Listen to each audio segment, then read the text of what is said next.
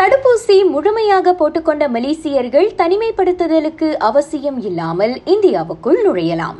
அது இன்று முதல் அமலுக்கு வருவதாக இந்திய தூதரகம் தெரிவித்துள்ளது. அதோடு தடுப்பூசி முழுமையாக பெற்றவர்கள் இந்தியா புறப்படும் முன் கோவிட் நைன்டீன் பரிசோதனை செய்து கொள்வது கட்டாயம் இல்லை எனவும் அது கூறியது.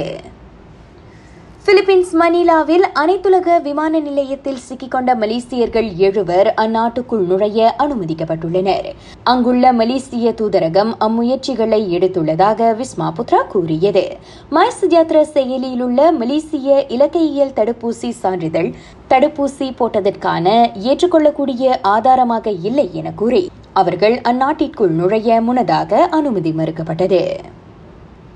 சபாவில் கோவிட் நைன்டீன் ஊக்க தடுப்பூசி பெற்ற பதின்ம வயதுடைய ஒருவர் மரணமடைந்திருப்பதாக கூறப்படுவதில் உண்மையில்லை. பிறந்ததிலிருந்தே இருதய பிரச்சனையை கொண்டிருந்த அவர் நுரையீரல் தொற்றால் உயிரிழந்ததாக மாநில சுகாதாரத்துறை தெளிவுபடுத்தியது. அவர் ஊக்க தடுப்பூசி போட்டுக்கொண்டதில்லை என்பதும் விசாரணையில் தெரிய வந்திருக்கிறது. மலாக்கா மற்றும் சரவாக் மாநில தேர்தல்களின் போது அமுல்படுத்தப்பட்டதை காட்டிலும் ஜோஹர் சட்டமன்ற தேர்தலில் மேலும் கடுமையான தர செயல்பாட்டு நடைமுறைகள் அறிமுகப்படுத்தப்பட வேண்டும். ஒமிக்ரான் அலையால் நாட்டில் தினசரி கோவிட் நைன்டீன் சம்பவங்களின் எண்ணிக்கை உயர்ந்து வருவதை சுட்டிக்காட்டி அரசியல் ஆய்வாளர் ஒருவர் தமது அக்கருத்தை என்எஸ்டியிடம் கூறியுள்ளார். மலாக்கா மாநில தேர்தலின் போது கோவிட் நைன்டீன் சம்பவங்களின் எண்ணிக்கை இறங்குமுகமாக இருந்ததையும் அவர் குறிப்பிட்டார். இதனிடையே வீடு வீடாக சென்று சென்று பிரச்சாரம் செய்வது பேரளவிலான ஒன்று கூடல்கள் ஆகியவற்றுக்கு தடை விதிக்கப்பட வேண்டும் என அவர் கேட்டுக்கொண்டார்.